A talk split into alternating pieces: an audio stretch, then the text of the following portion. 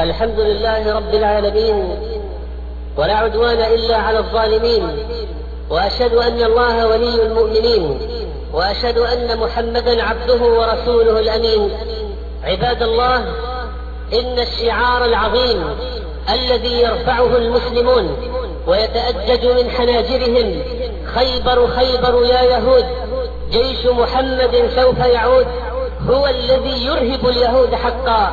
إن اليهود لا يريدون إطلاقا أن يتحول الحدث إلى عاصفة توقظ الأمة من رقادها.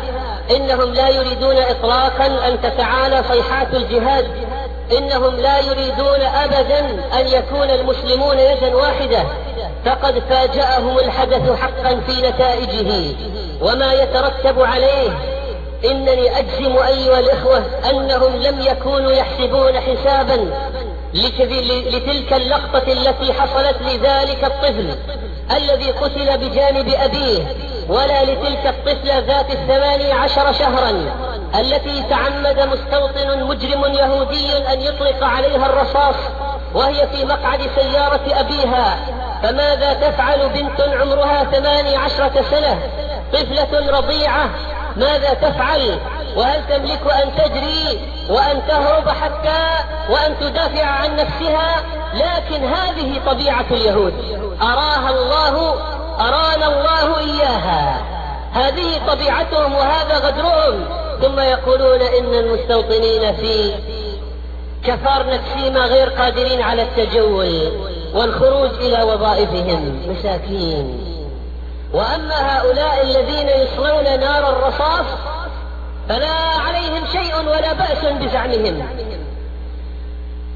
محمدا أي ذنب جئت تحمله حتى قتلت على عين الملايين.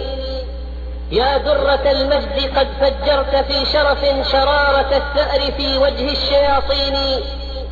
محمدا أي جرح صغت في كبدي وما الذي بعد هذا الخطب يبكيني. كأنما طلقات الحقد في جسدي. والهم يفتك بي فتك السكاكين يا للأبوة والأشجان تخنقها والموت يبرق من أنياب تنين ماذا أثرت على الوجدان من شجن والقدس قبلك مغلول الذراعين وخلف صوتك أصوات معذبة من ليل صدرى وذكري دير ياسين وذكرى دير ياسين وفي جفونك أحزان مسطرة للأرض والعرض والإحراق والهون دموع عينيك تبكي تحكي ألف مجزرة من صنع جولدا ومن أيام شارون. وفي المحيا سؤال حائر قلق أين الفداء وأين الحب في الدين؟ أين الرجولة والأحداث دامية؟ أين الفتوح على أيدي الميامين؟ ألا نفوس إلى العلياء نافرة سواقة لجنان الحور والعين؟ كرامة الأمة العصماء قد ذبحت وغيبت تحت أطباق من الطين لكنها سوف تحيا من جماجمنا وسوف نسقي ثراها بالشرايين. نفديك بالروح يا أقصى وحي هلا بميتة بميتة في سبيل الله تحييني تهون للقدس أرواح وأفئدة وكل حبة رمل من فلسطين لكل خطب عزاء يستطاب به. لكن إذا ضاع قدسي من يعزيني.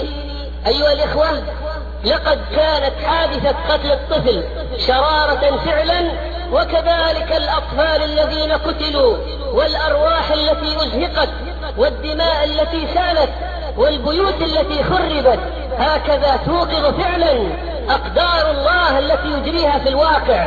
توقظ القلوب الميتة وتحيي النفوس التي طال صدأها في مستنقع الرذائل.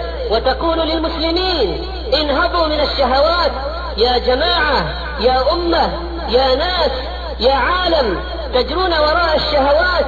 والأقصى يحدث ما يحدث فيه من قتل المصلين وتلتهون بالمحرمات خمر وزنا وفضائيات عاهرة وأفلام ومسرحيات ومسلسلات وملاهي وهكذا يفعل بالمسلمين فأين الخير فيكم إذا هكذا تهتف الأحداث بنفوس المسلمين.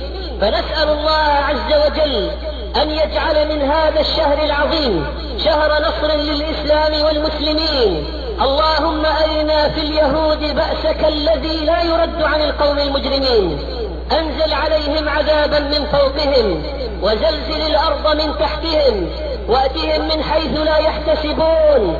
يتم أطفالهم ورمل نساءهم وخرب بيوتهم ودمر اقتصادهم وعطل أسلحتهم.